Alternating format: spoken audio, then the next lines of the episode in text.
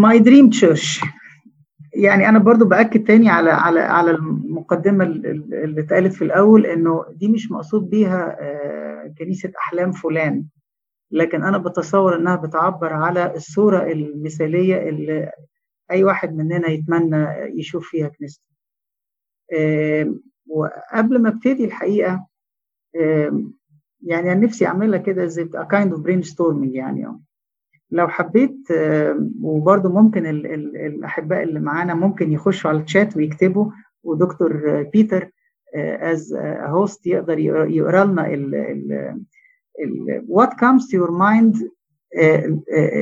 if you are asked what is your dream church. لو حبيت أسألك أقول لك يا ترى كنيسة أحلامك شكلها إيه، وصفها. فاكرين زمان لعبة عروستي؟ فهي احنا لو عملنا اللعبة دي وسألنا كنيسة أحلامك توصفها إزاي؟ The question is open to all attendees. يعني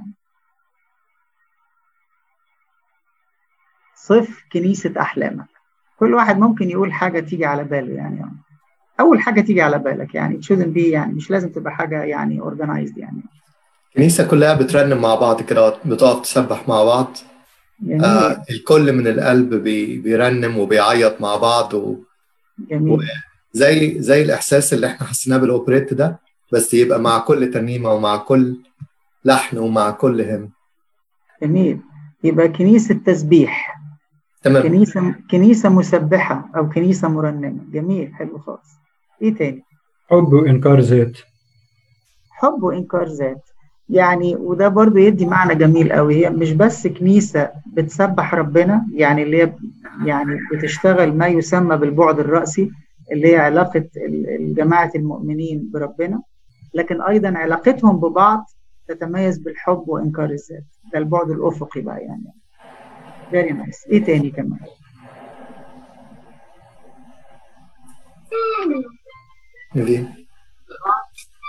مريم عايزة تقول حاجة.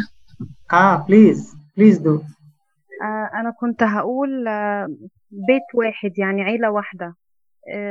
نفسي ألاقي جوه الكنيسة بالظبط زي ما بتمنى عيلتي تبقى فيها، وعيلة واحدة وبيت واحد، وكل حاجة تبقى في الكنيسة بيت. أشكرك يا مرمر، لأن ده الحقيقة تعبير كتابي كمان. يعني هو القديس بولس قال لستم بعد نزلا وغرباء بل رعية واحدة وأهل بيت الله. فكلمة معنى رعية واحدة وأهل بيت الله ده بيأكد نفس المعنى اللي انتي قلتيه، الإحساس بأن أنا جزء من عيلة. وهي فعلا كده الكنيسة زي ما هنقول حالا دلوقتي ابتدأت بفكرة العائلة. وأجمل تشبيه للكنيسة واللي بيميز الكنيسة المسيحية، لأن كلمة إكليسية معناها جماعة بس، وكانت بتستخدم حتى في اللغة اليونانية بمعنى جماعة تدعى لغرض ما. يعني جماعة تقعد مثلا يحلوا مشكلة ما اسمهم إكليسية، بس استخدمت في العهد الجديد بمعنى جماعة مؤمنين تدعى لغرض تسبيح أو لغرض عبادة أو لغرض خدمة. فهي ليها وصف خاص. يعني فهي جماعة ليها انتماء، ليها فاميلي. اتس فاميلي، فاميلي يعني بكل بقى معاني كلمة الفاميلي. يعني ايه تاني كمان؟ والكنيسة تحتضن بمعنى انها تحتضن التايه اللي بيبعد عنها، لان مؤخرا بقى في زي يعني اللي هو ناس كتيرة بقت تمشي قوي وتسيب الكنيسة، في حد بيحاول يجيبهم، وناس كتيرة قوي برضو مؤخرا بقت في مشاكل بتحصل في الكنيسة، فبتحصل عثرات، ناس بتتعثر فبتبعد خاص على الكنيسة. فوضع قصدي طبعا فكرة الكنيسة الحاضنة، طبعا ده معنى مهم جدا. يعني عشان كده أنا اخترت ترتيلة الكنيسة أمي، لأنه حتة أمومة الكنيسة الحقيقة سمة أساسية من سماتها، ولأن الكنيسة أمي أنا ابنها زي ما الترتيلة بتقول برضه. ففي مسؤولية مشتركة، مسؤولية من الأم تجاه أولادها، ومسؤولية أيضا من الأبناء تجاه أمهم. يعني لو أنا حصل أن أنا اختلفت مع والدتي وزعلنا مع بعض، يعني مش هسيب البيت، يعني ولا هي هتسيب البيت، لكن لازم هنوصل إلى مناقشة، إلى حل، إلى حوار، وبروح الاحتضان بتاعة الأم وبروح الولاء أو الانتماء بتاع الابن هيبقى دايما وروح العيله بقى اللي قالتها مرمر يعني. فدايما يبقى الشخص حاسس بانه جزء من عيله حتى لو اختلف مع اخواته، لكن في خطوط حمراء عمره ما يخرج براها. وده اللي بيميز الكنيسه كجماعه مؤمنين، في اعمده بتربطها ببعض زي ما هنقول حالا، وده اللي يحميها من فكره او خطوره انه يحصل فيها لا سمح الله تفكك او انقسام. هي مسؤوليه مشتركه قطعا من كل الاطراف. جميل، نقط حلوه خالص يعني. طيب سلام.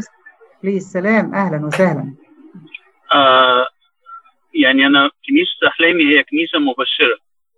اشكرك، برافو عليك، اشكرك، جميل. عمود الكرازه يعني، والاخر وصيه قالها السيد المسيح: اذهبوا تلمذوا عمدوا علموا. ودي الوصيه دي بيسموها حتى the great commission يعني. ويمكن بيفكرني بالنقطه اللي قالها شريف اللي هي الحب، وحضرتك بتقول الكرازه. هم دول الحقيقه التو كور كوميتمنتس اوف ذا تشيرش، الوصيه العظمى والارساليه العظمى. ذا جريت كوميشن اللي هي الكنيسه كارزه، كنيسه منفتحه، كنيسه داعيه لاخرين ينضموا ليها، وكمان هي كنيسه اللي يخش جواها يحس بالحب. طبعا احنا بنتكلم على كنيسه احلام اللي هي الكنيسه المثاليه. طبعا ممكن يكون في ضعفات ومشاكل ونقائص، لكن ده ما يلغيش انه الجوهر بتاع الكنيسه وسماتها، وده قيمه ان احنا ليه بنفكر نفسنا بيه، لانه دي الصوره اللي الله وضعها ليه. فحتى لما نشوف مثلا الكنائس اللي اسسها القديس بولس الرسول، كنيسه زي كنيسه كورنثوس كان فيها مشاكل كثيره جدا وانقسامات، انقسامات داخليه بولس وابولس، وكانت من اكثر الكنائس اللي فيها مشاكل يعني.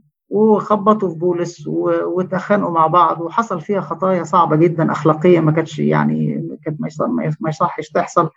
لكن الكتاب من جماله انه ما اتكسفش انه يقول هذه المشاكل ويعرضها، ودي كنيسه وليده، وده في العصر الرسول يعني، في عصر بقى يعني قوه الروح القدس، مما يدل برضه على انه الكنيسه يعني ممكن يكون فيها ضعفات وفيها نقائص وفيها مشاكل، لكن هتظل كنيسه كارزه ونميه، وكنيسه فيها حب وبتحارب بالحب وبالكرازه كل الضعفات الداخليه اللي جواها، فبتبقى بتنمو باستمرار يعني.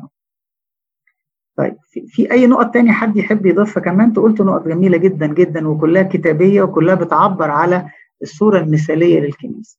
بس انا هنا يمكن هرجع لسؤال تاني ابتدائي ربما يجي يتبادر في ذهن البعض، وربما حد يبقى عايز يقوله بس جايز محرج او مكسوف يقول: هي الكنيسه ليها لازمه، ليها ضروره؟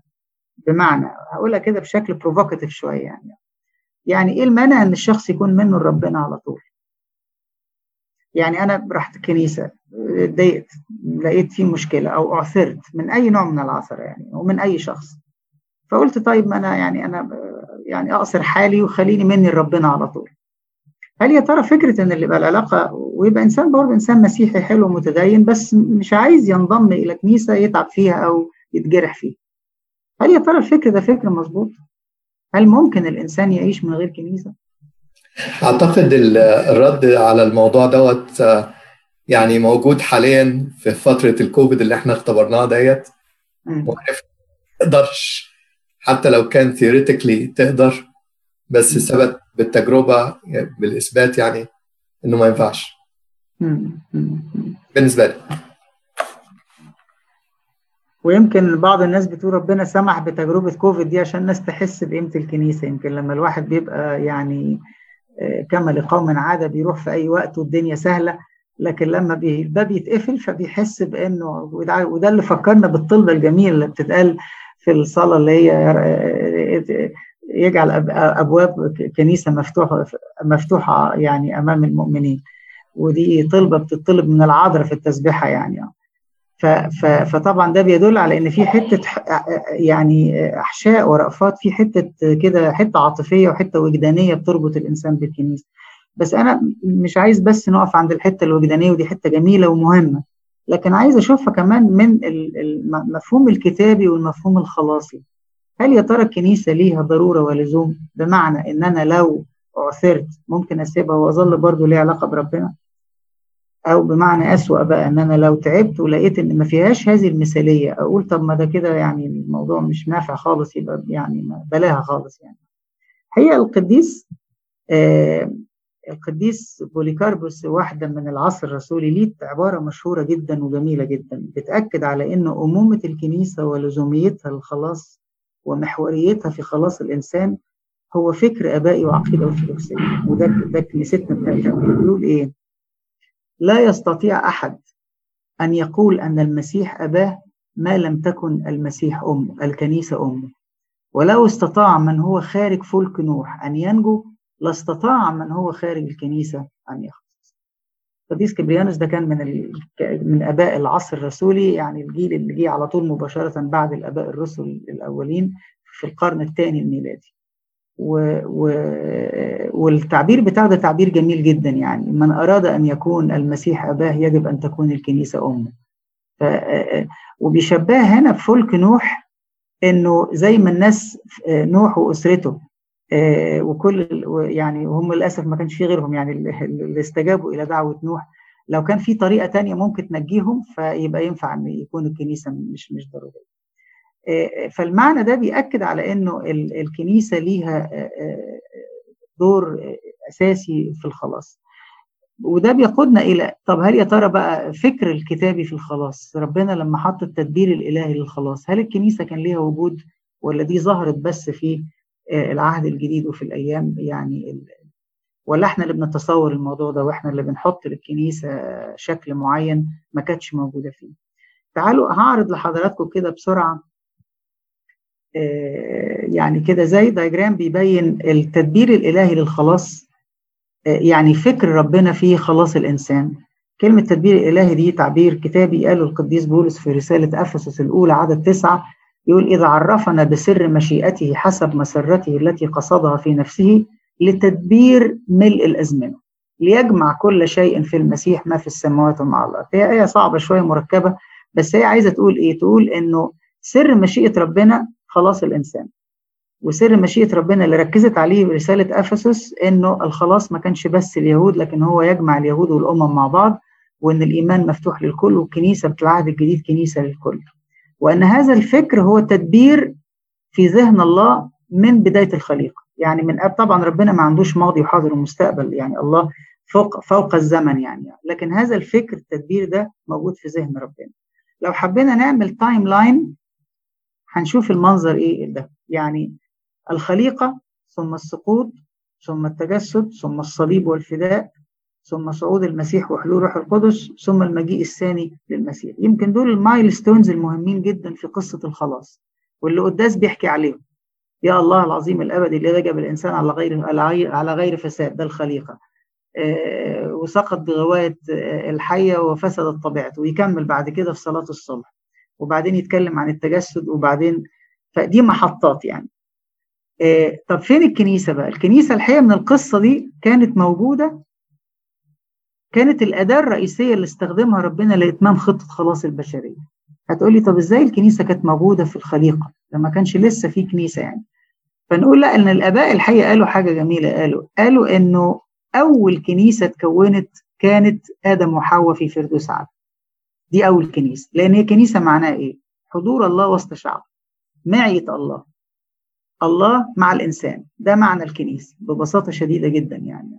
الله مذبح، خادم مذبح وشعب، ده هي دي التوليفة بتاعت الكنيسة من العهد القديم. آدم وحواء كانوا أول كنيسة الله بنفسه أسسها، وكان بيتمشى معاهم في الجنة وكان قاعد معاهم والدنيا كانت جميلة جدا، فدي أول كنيسة.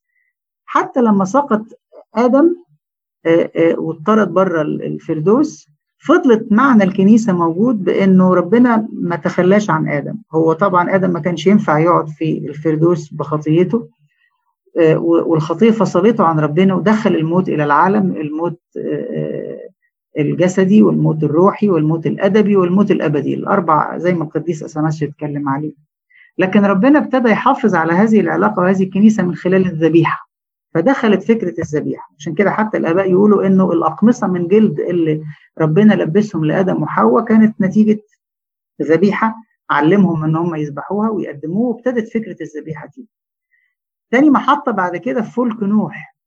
فلك نوح كان رمز للكنيسة برضه، لأنه نوح الرجل البار اللي كان وحيد في زمانه، اللي كان كمازح بين أصهاره، قعد 120 سنة يدعو علشان الناس تصدق بان في طوفان، لان ربنا رافض الشر اللي موجود وعايز يبدا عهد جديد مع الناس، وان فلك نوح هو يكون النجاه. نوح ومراته واولاده وبناته وزواج بناته اللي هم 8 أنفس هم الوحيدين اللي نجوا. وكما كان الفلك هو وسيله النجاه، كمان كان بيرمز الى الكنيسه اللي من خلال المعموديه، لان الفلك كان بيرمز الى المعموديه، كانت هي دي وسيلة النجاة. فكان ده جزء من إتمام خطة نجاة الإنسان من الطوفان من خلال الفلك اللي بيرمز للكنيسة. بعد كده جت خيمة الشهادة وخيمة الاجتماع، لما موسى ربنا طلب في أوبريت المشهور أطلق شعبي اللي حضرات كلكم حافظينه كويس، عمل خيمة الاجتماع، وكانت اللي هي أول شكل برسمي مقنن وشكل مؤسسي كمان للكنيسة. خيمة الاجتماع بكل تقسيمها، قدس وقدس الأقداس والمرحاضة، وكل واحد طبعا ليها رموز كلها بترمز لكنيسة العهد القديم. وبعدين تطورت الفكرة لغاية لما ظهرت في شكل هيكل سليمان. فهيكل سليمان ده كان بقى تجلى فيه كنيسة العهد القديم، وكل التسلسل ده من الخليقة للسقوط مع بداية التجسد ومجيء السيد المسيح. لما جه السيد المسيح كان هيكل سليمان موجود، وكان اسمه هيكل هيرودس لأنه كانت حصل فيه تجديد ما بعد السبي، وكلنا عارفين طبعا قصة العهد القديم. فبقى فيه ذبيحة وفيه وسيط وفيه دم من خلاله الإنسان بينجو، وفيه عداوة ما زالت موجودة محتاج لمن يصلح. تمام. بعد كده بقى لما جه المسيح وابتدت تتكون كنيسة العهد الجديد، المسيح عمل إيه بقى؟ أول من أسس كنيسة العهد الجديد كان السيد المسيح يوم خميس العهد، والآباء يقولوا إن كنيسة العهد الجديد أسست بدم المسيح، وأسسها في العلية لما قدم صنع الأفخارستية. ولكن أعلنت كنيسة العهد الجديد بشكل رسمي يوم 50 حل الروح القدس على التلاميذ، وكانت أول مجموعة كانت عبارة عن التلاميذ 12 والتلاميذ والرسل 70، ومعاهم كمان العيلة بقى اللي كانت بتقول عليها مرمر بقى. فكرة العيلة كانت هنا باينة جدا، مجموعة من النسوة، وكان في علاقات قرابة، الست العذراء مريم طبعا على رأس الكل، ومعاها زوجة كلوبة وبقية العيلة وولاد خالة المسيح يعقوب واخواته، والتلاميذ اللي كانوا كلهم اخوات برضو، او يعني مش كلهم طبعا، اقصد ما عدا بطرس واندراوس ويوحنا ويعقوب. فكان عيله، اتس فاميلي، ستارتد از ا فاميلي. والكنيسه ويقولوا الروح القدس حل عليهم كلهم من سلسله نار على 120 نفس، وده كان انطلاق كنيسه العهد الجديد. لكن كمان المسيح قبل ما يصعد وقال لهم يعني الروح القدس يحل عليكم وتكونون لي شهودا في اورشليم واليهوديه والسامره واقصى الارض، اذهبوا وتلمذوا وعمدوا وعلموا وها أنا معكم كل الأيام. وبقى المسيح في كنيسة العهد الجديد بقت هي الفلك نوح الجديد بقى، بقت الفلك الجديد. فلك نوح الأولاني كان أنقذ الإنسان في عهده. الفلك نوح الثاني اللي هو كنيسة العهد الجديد هي وسيط الخلاص للعهد الجديد كله، يظل فيها المسيح قائم. والمسيح رغم أن قالوا له أنت هتسيبنا، قال لهم خير لكم أن أنطلق، لأنهم إن لم أنطلق لا يأتيكم المعز، وما تحل عليكم يذكركم بكل ما قلت لكم ويعلمكم، ويظل الروح القدس موجود وها أنا معكم كل الأيام. يعني الروح القدس ياخد كل بركات الفداء يسلمها للكنيسة، والكنيسة تقوم بدور المسيح على الأرض. يعني الكنيسة المسيح استودع الكنيسة كل مفاعيل وقوة عمل الفداء، وهي بتمثل استمرار لحضوره. علشان كده كل مرة نخش كنيسة احنا بنخش بنقابل المسيح، المسيح مازال موجود فيها، وبالروح القدس من خلال الأسرار ومن خلال وسائط النعمة بننال حضور المسيح في حياتنا. وبالتالي وبنفس المعنى كمان زي ما كان فلك نوح هو وسيلة النجاة للعالم، كمان الكنيسة هي وسيلة النجاة للعالم. عشان كده ليها دور كرازي، فهي دورها خلاصي ليا ودورها كرازي للعالم كله. كل دي معاني الكنيسة، عشان كده ما نقدرش نقول الكنيسة يمكن الاستغناء عنها. يعني كل إجابة الطويلة دي للسؤال هل الكنيسة ليها ضرورة ولزوم، ولا أنا ممكن مني لربنا على طول. في الفكر الأرثوذكسي الكنيسة محورية لخلاص الإنسان، ولا خلاص الإنسان خارج الكنيسة. عشان كده صحة وسلامة الكنيسة شيء كلنا معنيين بيه. يعني ما ينفعش يبقى الكنيسة فيها مشكلة ونقول ما هي مشكلتهم، لا دي مشكلتنا إحنا. ما ينفعش الكنيسة يكون فيها نقطة ضعف ونقول إنها أبونا يحلها. أو سيدنا يحلها، لأن الكنيسة برضو في الفكر الأرثوذكسي ليست قاصرة على فئة واحدة ولا تختزل في شخص أو طغمة واحدة. الكنيسة هي المذبح وخادم المذبح والشعب، هي الإكليروس والشعب، والإكليروس جزء من الشعب، يعني الشعب أعم لأن الإكليروس بيتكرس من خلال الشعب. ومعنى الإكليروس في المعنى اللغة اليونانية الأصيلة اللي هو الليوس معناها أصلا شخص مكرس، مش بمعنى العلماني اللي هي الكوزموس. كوزموس يعني في العالم بمعنى شخص علماني، يعني part of the cosmos اللي هو العالم. ولكن الليوس بالمعنى الكنسي معناه إنسان عضو في رعوية شعب الله، هو جزء من شعب، هو شعب الله، جزء من شعب الله. ولما الإنسان بيتعمد بيخش إلى رعوية الله. فإذا الكنيسة هي كل الناس دي، وبالتالي لو في مشكلة في الكنيسة مش هقول دي مشكلتهم، لا دي مشكلتي، ومش هقول هم وأنا، أصل إحنا كلنا واحد، ما ينفعش أقول هم وأنا، لأن أنا جزء من الكنيسة. الكنيسة هي جسد المسيح وأنا جزء من هذا الجسد. يوم ما اتولدت من بطن المعمودية واتدشنت بالميرون واتثبت بالتناول، أنا أصبحت عضو في هذه الفاميلي، أصبحت جزء من هذا الجسد، أصبحت عضو، وفي مسؤولية مشتركة، الجسد للعضو والعضو للجسد زي ما هنيجي حالا دلوقتي. وبعدين تيجي بقى بعد كده كنيسة العهد كنيسة الأبدية، ويتكلم عنها سفر الرؤيا في أصحاح 21 من سفر الرؤيا صورة بديعة جدا: ورأيته أورشليم السمائية نازلة من السماء كعروس مزينة لرجلها، ويقول هو ذا مسكن الله مع الناس. فكأن الكنيسة من الناحية من المنظور التاريخي هي كنيسة عهد قديم استلمها عهد جديد يوصلها للأبدية، والمسيح يربط الثلاثة مع بعض، لأنه خلاص الإنسان خلاص مرتبط في ذا الذي قدم ذاته بروح أزلي. فده الفكر اللاهوتي والفكر الروحي والفكر الكتابي، احنا فاهمين الكنيسة ازاي. فما ينفعش أقول إن أنا كنيسة يعني ممكن تبقى ثانوية بالنسبة لي. في بعض يمكن الطوائف أو بعض العقائد بتشوف إن الكنيسة يعني مجموعة مع بعض لطيفة حلوة، بس لو ما اجتمعناش مفيش مشكلة يعني.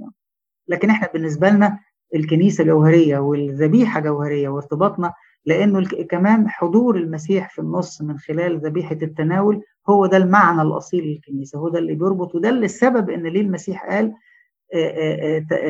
في كل مرة تأكلون جسد تشربون دمي تبشرون بموتي تعترفون بقيامتي، أنا معكم كل الأيام، اصنعوا هذا لذكري. فهو استمرار لحضور المسيح باستمرار، ده معنى الكنيسة.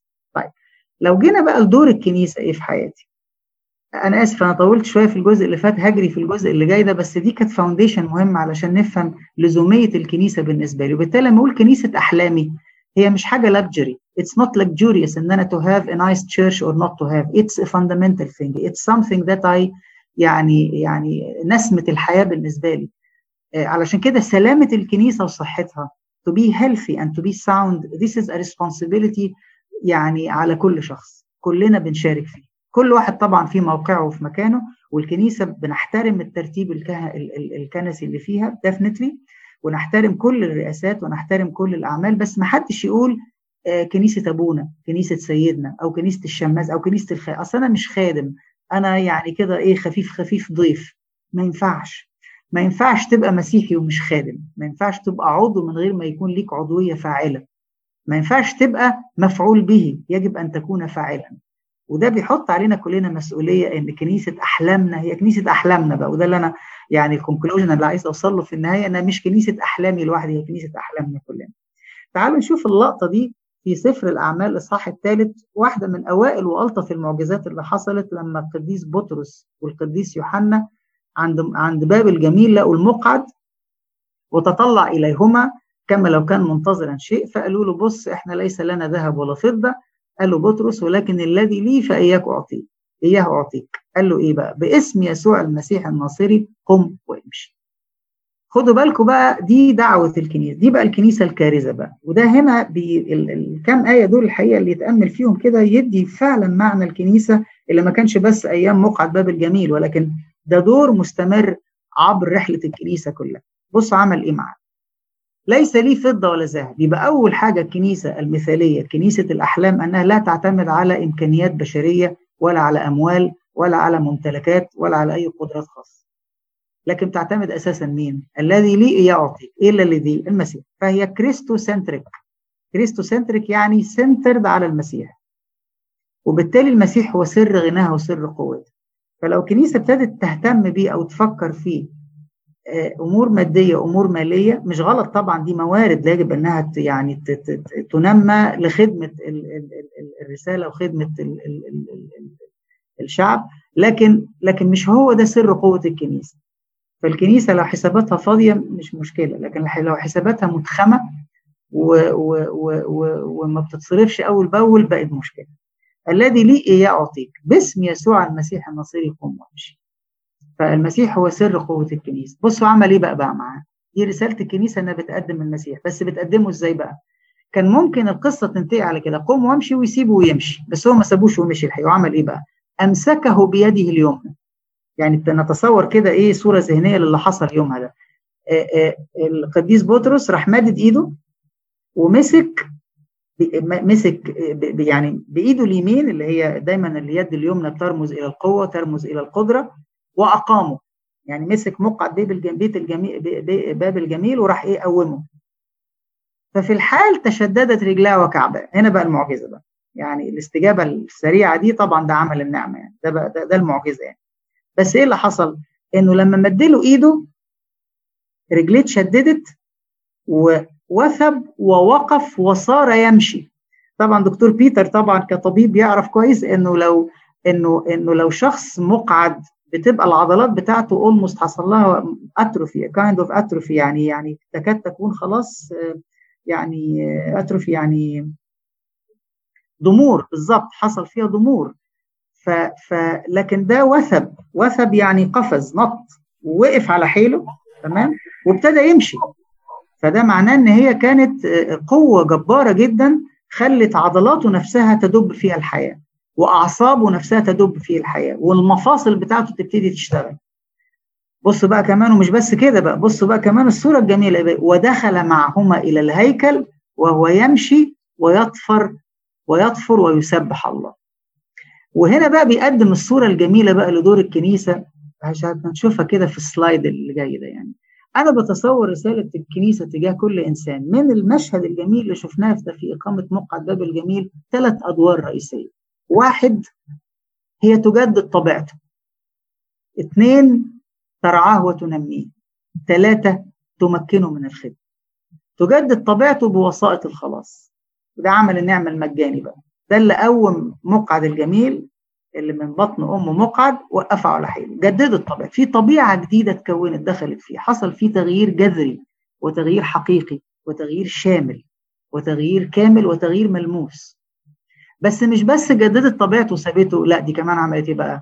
ابتدت ترعاه وتنميه. أمسكه بيده اليمنى وأقامه فتشددت كعباه. مسكه وابتدى ايه كمان؟ وابتدى ياخده علشان يدخله جوه الكنيسة، فأشركه بقى هنا بقى بالعضوية والشركة.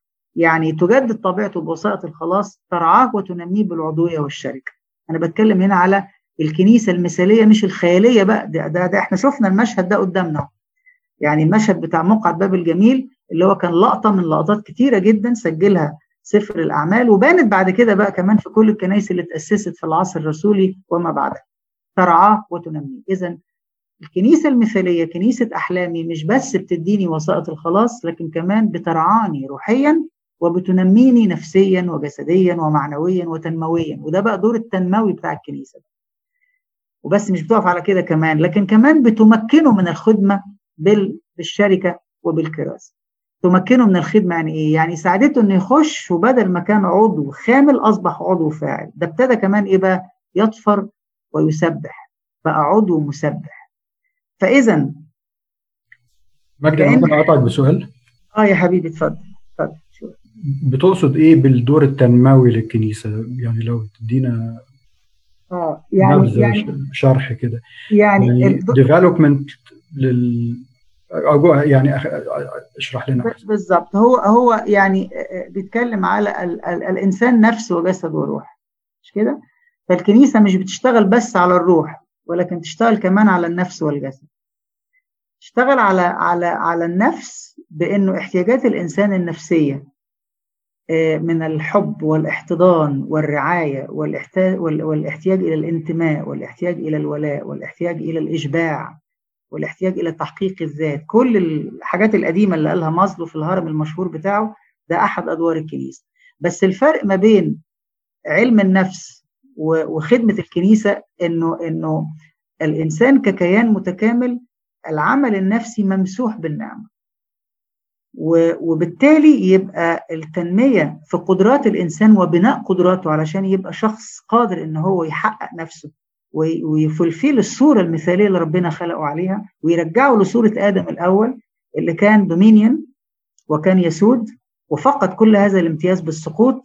الخلاص بيرجع له تاني هذه الصورة. عشان كده لما يبقى إنسان ضعيف وعنده صغر نفس ومهمش ومحروم، الكنيسة ليها دور إنها تقول له أنت ابن الملك، انت عندك النهاردة امكانيات، يجب انك ترجع تاني تثق في نفسك.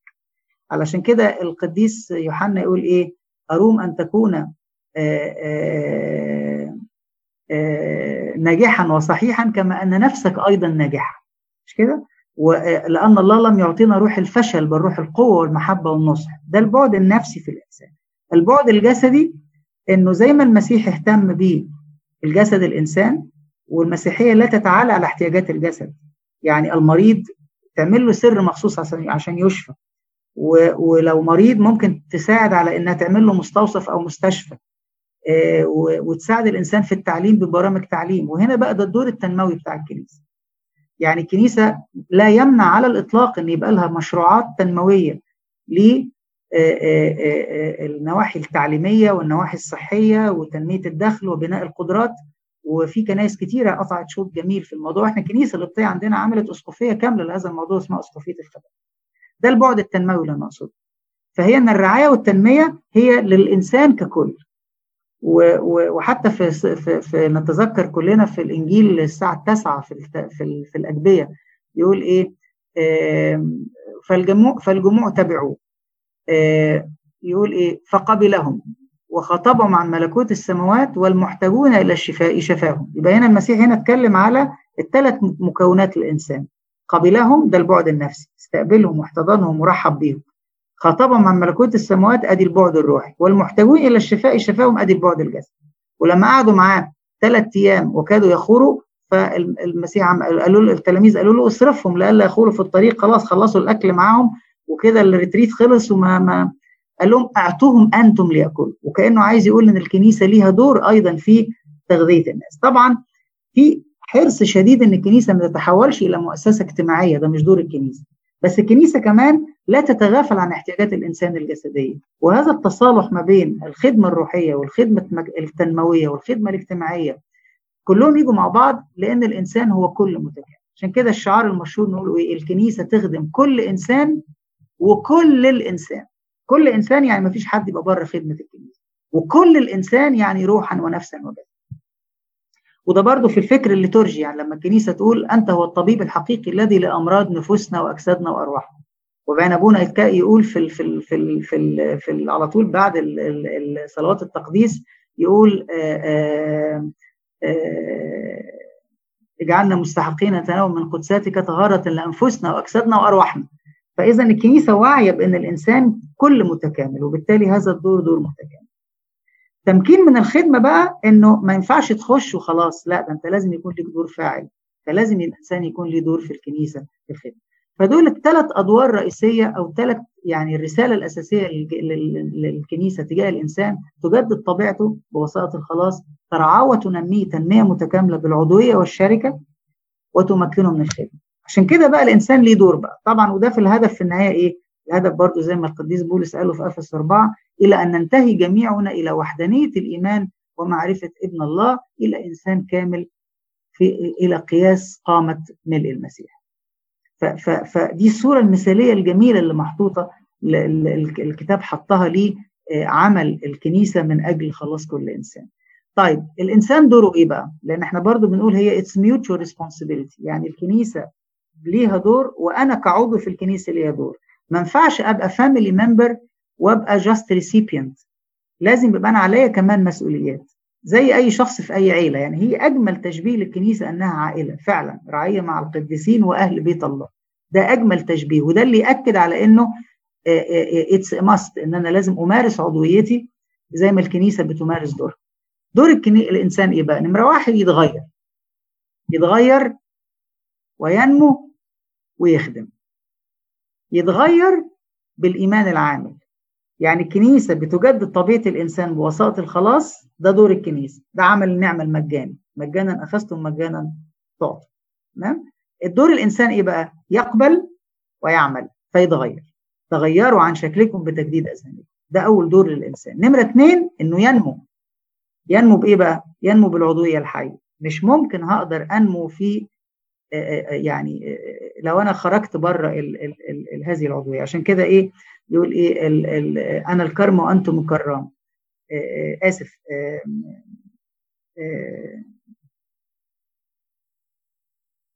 أنا الكرم وأبي الكرام، كل غصن فيا لا يأتي بثمر يقطعه، وكل ما يأتي بثمر ينقيه ليأتي بثمر أكثر. فهنا في تغذية متبادلة بين الكرم وبين الشخص. فهنا العضوية الحية، يبقى أنا لازم أمارس عضويتي جوه الكنيسة. أمارسها إزاي؟ من خلال الخدمة. والخدمة هنا بقى هي استثمار الوزنات. ربنا أعطى الإنسان وزنتين، وزن أو 2 أو 5 أيا كان، مش مهم كتير أنا الوزنة بتاعتي إيه، لكن مهم إن أنا أتاجر بها. وأحد أدوار الكنيسة إنها تقوم بدور الصارفة. يعني لو أنا مش عارف أتاجر إزاي بوزنتي، الكنيسة دورها إنها تقول لي تعالى أنت عندك موهبة حلوة في التنظيم، عندك موهبة حلوة في التسبيح، عندك موهبة حلوة في أنت ودود وإنسان اجتماعي حلو، تعالى شارك معانا، تعالى افتقد الناس، تعالى أنت نجار، إنسان بسيط نجار، تعالى عشور وقتك تقدمه في الكنيسة بالخب المهارة اللي عندك. أنت محامي، مش مطلوب منك انك انت انا ما اعرفش في الكتاب المقدس، انا مش شاطر، انا مش حافظ الحان، انا مش شماس، مش مهم الحاجات دي كلها، لان في ناس تانية عندها المواهب دي، بس انت تقدر تخدم بالعطيه اللي ربنا اداها لك. وزنتك ايه؟ انك محامي، يبقى لازم تدي عشور من وقتك انك تخدم الكنيسه في قضايا الكنيسه لو ليها قضايا، او طبيب تخدم مستوصف او مستشفى الكنيسه، او تخدم اخواتك في الكنيسه، بتدي تو افيل يور اكسبرتيز لو حد احتاجها في حاجه، مهندس وهكذا. فإذا الكنيسة المثالية كنيسة أحلامي، إن كل عضو فيها ليه دور، كل عضو فيها بيخدم ومش محتاج عزومة، هو لازم يبادر. والكنيسة بقى لازم تمكنه من الخدمة، برضو دي مسؤولية مشتركة. يعني لو أنا كنيسة هنا برضو مين؟ ما أقصدش بقى كنيسة هنا مش سيدنا ولا أبونا، كنيسة هي كل الأعضاء. لو كنيسة قداس وبعد القداس شخص جديد جه، لسه داخل جاي جديد، لسه جاي من القاهرة من مصر مثلا لو عندكم جاي مغترب، أو لو في كنيسة عندنا في القاهرة وجاي داخل كده، يعني إيه اللي يحصل؟ لازم يبقى فيه خدمة مخصوصة بأنه أي شخص غريب ده نلقطه من على الباب ونرحب بيه ونسأل عليه ونتعرف عليه ونعرف أسرته وناخد عنوانه وناخد تليفونه ونفتقده. وده مش عايز أي مواهب، بس الإحساس بالعضوية ده جزء أصيل من الإحساس بالرعوية الواحدة وده جزء من الكنيسة المثالية أو كنيسة الأحلام. الفعل هنا هو تغيروا عن شكلكم بتجديد أذهانكم، هنا ده فعل، يعني هنا وصية تغيروا. فالإنسان هنا دوره إنه يتغير، ودي وصية عايزة اجتهاد. تغيروا عن شكلكم بتجديد أذهانكم لتختبروا ثمرها إيه؟ لستم إذن بعد غرباء ونزلا بل رعية مع القديسين وأهل بيتهم. ده دور الإنسان. يجي بقى طب دور الخادم إيه بقى؟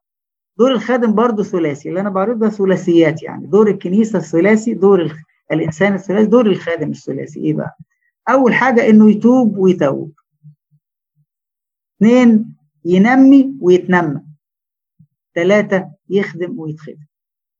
يتوب ويتوب في حياة التوبة، وحياة التوبة دي بقى كلنا بنحتاجها بلا استثناء. حديث التوبة، حديث الدخول في العضوية، حديث المعرفة بربنا محتاجها، واللي بقاله 70-80 سنة بيحتاجها إلى النفس الأخير. عشان كده يقولوا الآباء أن التوبة تبدأ ولا تنتهي إلا بخلع الجسد. وفي الفكر الأرثوذكسي هي اسمها حياة التوبة، هي ليست لحظة والإنسان بينال فيها الخلاص وخلاص، لا، الخلاص بيتجدد وبيستمر، والإنسان حتى النفس الأخير يفضل بيجاهد من أجل أنه يعني لا يخرج بره العضوية الجميلة ربنا اداها. وكمان ينمي ويتنمى، يعني الخادم بينمي نفسه عشان يقدر ينمي الآخرين، وفيما هو ينمي الآخرين هو نفسه بيتنمى. كل شيء، والنفس السخية تسمن، المروي هو أيضا يروى، والنفس السخية تسمن. وكلنا جربناها في الخدمة، إنه تبقى أنت مضغوط في الوقت وعندك ومش قادر وتعبان ومرهق ويمكن كمان متضايق ونفسك مسدودة وعندك فيك اللي مكفيك، إنما لو استجبت للكسل لو كسرت الكسر قلت لا أنا هنزل، حتى تفاجأ بأنه نفسيتك اتحسنت وحسيت بنعمة وحسيت بتعزية وحسيت بفرح وحسيت لما خرجت بره نفسك حسيت بأنك انت خدت حاجة جميلة. فأكثر شخص يستفيد بالخدمة هو الخادم نفسه، لأنه فيما هو يسعى إلى تنمية الآخرين هو نفسه بيتنمى روحيا ونفسيا ومعنويا وأسريا، وربنا يعني يغدق عليه، لأنه مستحيل إنسان يجتهد أو بيبذل جهد على حساب وقته أو صحته أو حتى على حساب مزاجه أو على حساب راحته أو على حساب حتى نفسيته التعبانة، وربنا لا يمكن يستحيل إن هو ما يعوضوش، لأن ده وعد. يعني الإنسان 100 ضعف في هذا الزمان وفي الزمان الأخير. والحاجة الثالثة بقى كمان إن الخادم بيخدم وبيتخدم، يعني هو بينمي ويتنمى وبيخدم وبيتخدم، والثلاثة يقودوا بعض، 3 يكملوا بعض. دي الثلاثية بتاعت الأدوار المتبادلة. الكنيسة دورها إيه؟ وهنا لما بقول الكنيسة بقولش هم وأنا، لا، الكنيسة اللي أنا جزء منها، تمام؟ وأنا كإنسان دوري إيه؟ وأنا لو خادم دوري إيه؟ والثلاثة كلهم مرتبطين ببعض في منظومة واحدة. الهدف اللي عايزين نوصل له إيه من القصة دي كلها؟ اللي قاله بقى القديس بولس في رسالته: الذي ننادي به منذرين كل إنسان ومعلمين كل إنسان بكل حكمة لكي نحضر كل إنسان كاملا في المسيح يسوع. وده هنا كل اتكررت مرة تاني، خدمة كل إنسان وخدمة كل الإنسان كاملا في المسيح يسوع. كنيسة أجمل تشبيه ليها أنها جسد، وده اللي عبر عنه القديس بولس لما قال: الذي منه كل الجسد مركبا معا ومقترنا بمؤازرة كل مفصل حسب عمل على قياس كل جزء يحصل نمو الجسد لبنيانه في المحبة. هي آية برضو مركبة بس جميلة جدا، تحس كده بأنه فعلا جسد متركب ومتفصل مع بعضه، وإن فيه مفاصل، فيه جوينتس، والجوينتس فيها ليجامنتس وفيها بوندز وفيها ماسلز، وفيها التركيب الأناتوميكال التشريحي بتاع المفصل. من أجمل الحاجات اللي بتبين جدا قد إيه هذه الفكرة الجميلة، فكرة الجسد الواحد الذي ينمو في المحبة. لكن هذا الشكل الجميل عليه مسؤولية. يقول لك إيه؟ يقول إيه كمان؟ يقول إنه الجسد الأعضاء الضعيفة فيه لها كرامة أفضل. يعني يقول إيه؟ أعضاء الجسد التي نحسب أنها بلا كرامة نعطيها كرامة أفضل، والأعضاء القبيحة فينا لها جمال أفضل. إيه الأعضاء القبيحة المقصود بها إيه؟ مقصود بها الأعضاء اللي عندها مشاكل، الأعضاء التعبانة، اللي هي كلنا عندنا ديفوهات، يا إما نفسية أو معنوية أو روحية، بالمعنى المعنوي أو بالمعنى الروحي، أو كمان أيضا بالمعنى اللي ممكن يكون كنيسة فيها ضعف معين، زي كنيسة كورنثوس كان فيها خطية معينة، ده يعتبر عضو قبيح، بس كنيسة احتضنته والقديس بولس رغم إنه خد منه موقف وعمل تأديب، لكن برضه في الآخر رجعوه مرة تاني ورجع إلى العضوية بتاعته. أعضاء القبيحة ممكن كمان القضية اللي عندها شورتج معينة، يعني تعاني من مشاكل فقر أو حرمان أو تهميش أو ضعف أو إعاقة من أي نوع. كل دي أعضاء تبدو من الخارج أنها ناقصة، ولكنها هي جمال الكنيسة. ليه بقى؟ لأنه الكمال بيكمل بعض. علشان كده تنمية العضو مسؤولية كل الجسد. هنا بقى عرفنا بقى، فهمنا بقى الكنيسة، بقى فهمنا معنى الكنيسة إنها جسد واحد. مش هينفع ان يبقى عندك يعني صباع فيه مشكله وفيه التهاب ودخل على انه يبقى فيه انفكشن وتسيبه، الجسم كله بيبقى متالم، فلازم تنظف صباعك ولازم تعالجه علشان الجسم كله ما يبقاش متالم. ففكره الجسد الواحد دي من اجمل التشبيهات اللي اتقالت عن الكنيسه، وبالتالي كنيسه احلامي، كنيسه احلام كل واحد فينا، هي كنيسه ما فيهاش عضو متالم والجسم مش متالم معاه، ما فيهاش عضو قبيح والناس سايباه قبيح، لا، هي بتساعد انها بتجمله. ليه؟ لأن أنا النهاردة ممكن يكون شكلي حلو بس ممكن بكرة يبقى شكلي فيه قبح. داود النبي كان ملك وكان مرنم إسرائيل الحلو، لكن في لحظة كان عضو قبيح جدا وعمل خطية صعبة جدا، خطايا مركبة صعبة جدا، بس افتقد ورجع مرة تاني وقبل وكان نموذج رائع جدا في التوبة، وهكذا. فحتة القبح والجمال هي مش صفة دائمة، هي بتتغير كل فترة، وهي مسؤولية مشتركة لعمل الكنيسة الواحد.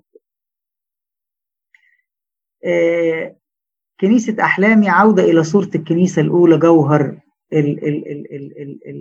جوهرها ومظهرها. أنا بختم هنا خلاص، أنا آسف طولت عليكم شوية، أنا بختم خلاص.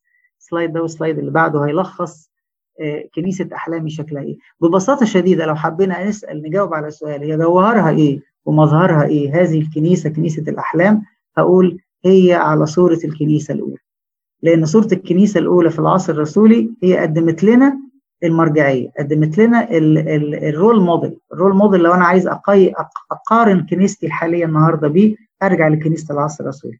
واحد يقول طب ده الكلام ده من 2000 سنه، احنا فين وفين زمان؟ هنقول له روح القدس واحد ما بيشتغلش. والكنيسه ولدت من اجل ان تنمو، لكن وهي بطبيعتها كيان نامي، انما هو المشكله بتبقى في معطلات النمو. يعني ايه؟ زي البيبي بالظبط، البيبي اتولد وفيه كل عناصر النمو، لو خد التغذيه، لو منعت عنه التغذيه، لو منعت عنه الاكسرسايز مش هينمو، انما لو توفرت له الحاجات الاساسيه بطبيعه الامر هينمو. يعني مجرد انك انت الطفل بيرضع البريست فيدنج العادي خالص 6 أشهر الاولانيين هتلاقيه بيكبر لوحده من غير ما تعمل اي حاجه، من غير ما تفتعل اي حاجه. هو اصلا كيان نامي، الجينات بتاعته بتخليه ينمو في الطول وينمو في المقاييس المختلفه، سكال سيركمفرنس، في الارمز، في البودي ماس، بيكبر لوحده من غير اي حاجه. انما لو منعت عنه التغذيه مش هينمو. يبقى اذا احنا كنيسه احلامنا لو عندها مشاكل، انا عايز اشوف طب هي ليه فيها مشاكل؟ ايه اللي معطل نموها؟ لو انا اشتغلت على اسباب التعطيل ومنعتها، يبقى انا كده لا فرصه انها تنمو لوحدها. ليه؟ لان الروح القدس شغال فيه، الروح القدس ما سابهاش. لكن الروح القدس ممكن يتعطل فيحزن، يتعطل لا تحزنوا روح الله القدوس الذي به ختمته. فروح القدس موجود علشان يشتغل، لكن ممكن يتعطل او ممكن يتألم.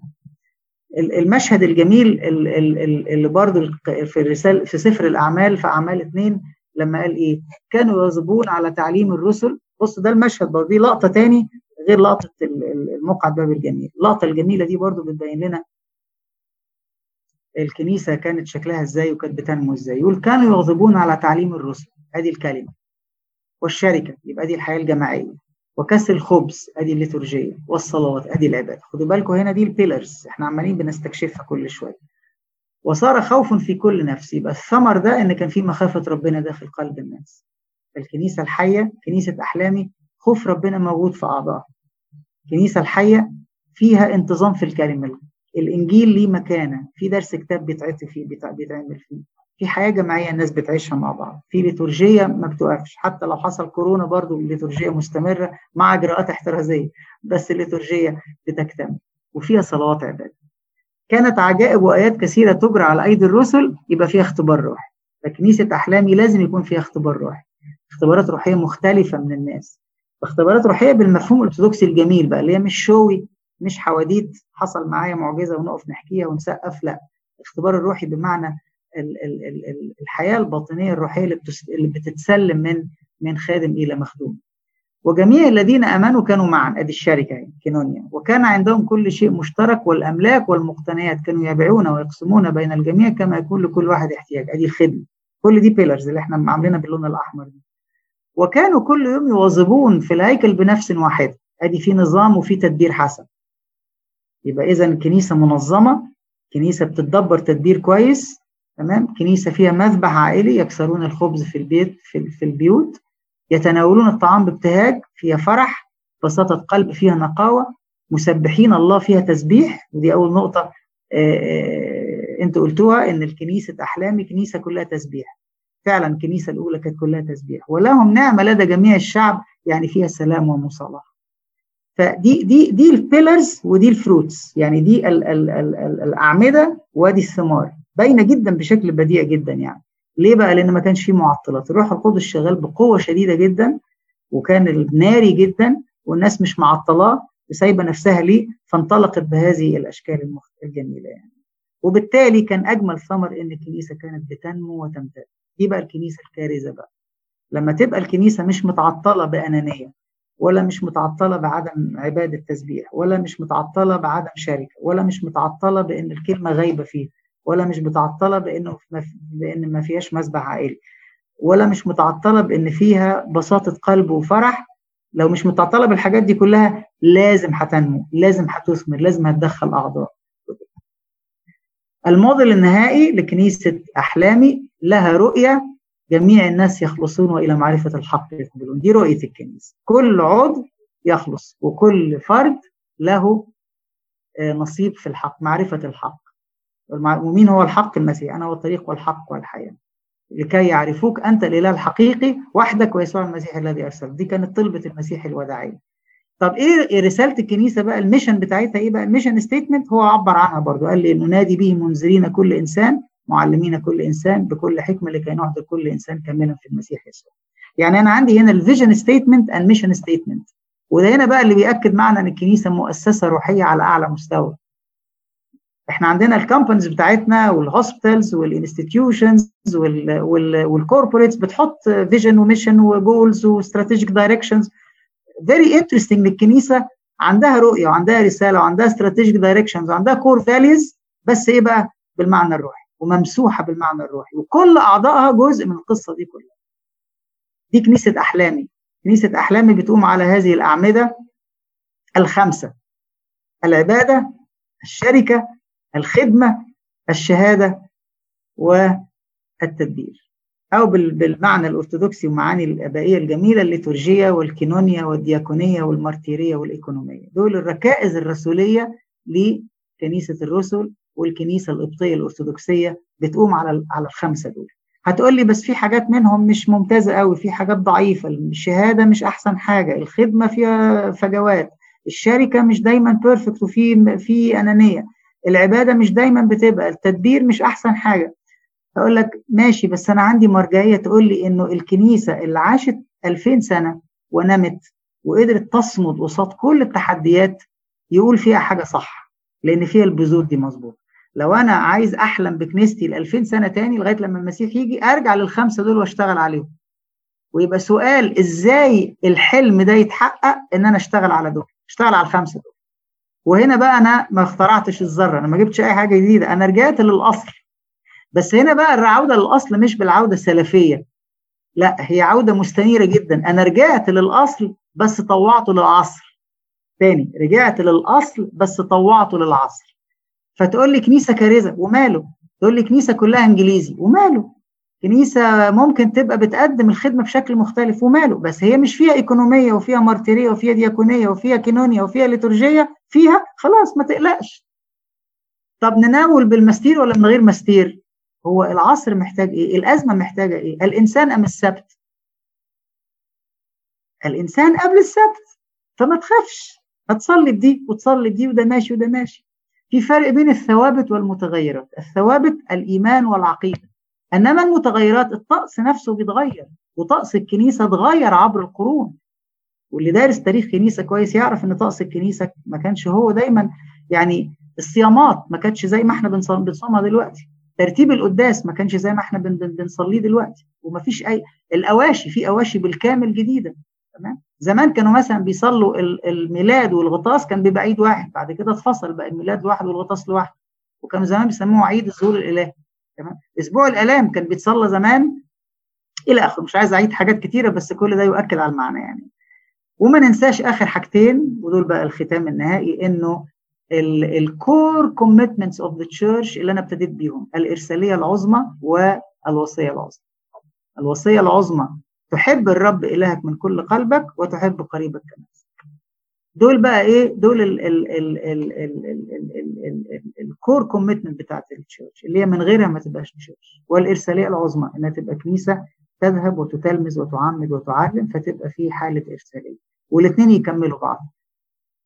ارساليه تجيب ناس، الناس يخشوا يلاقوا في محبه، ولو في محبه المحبه تعمل ارساليه، وبالتالي الاثنين دول يكملوا.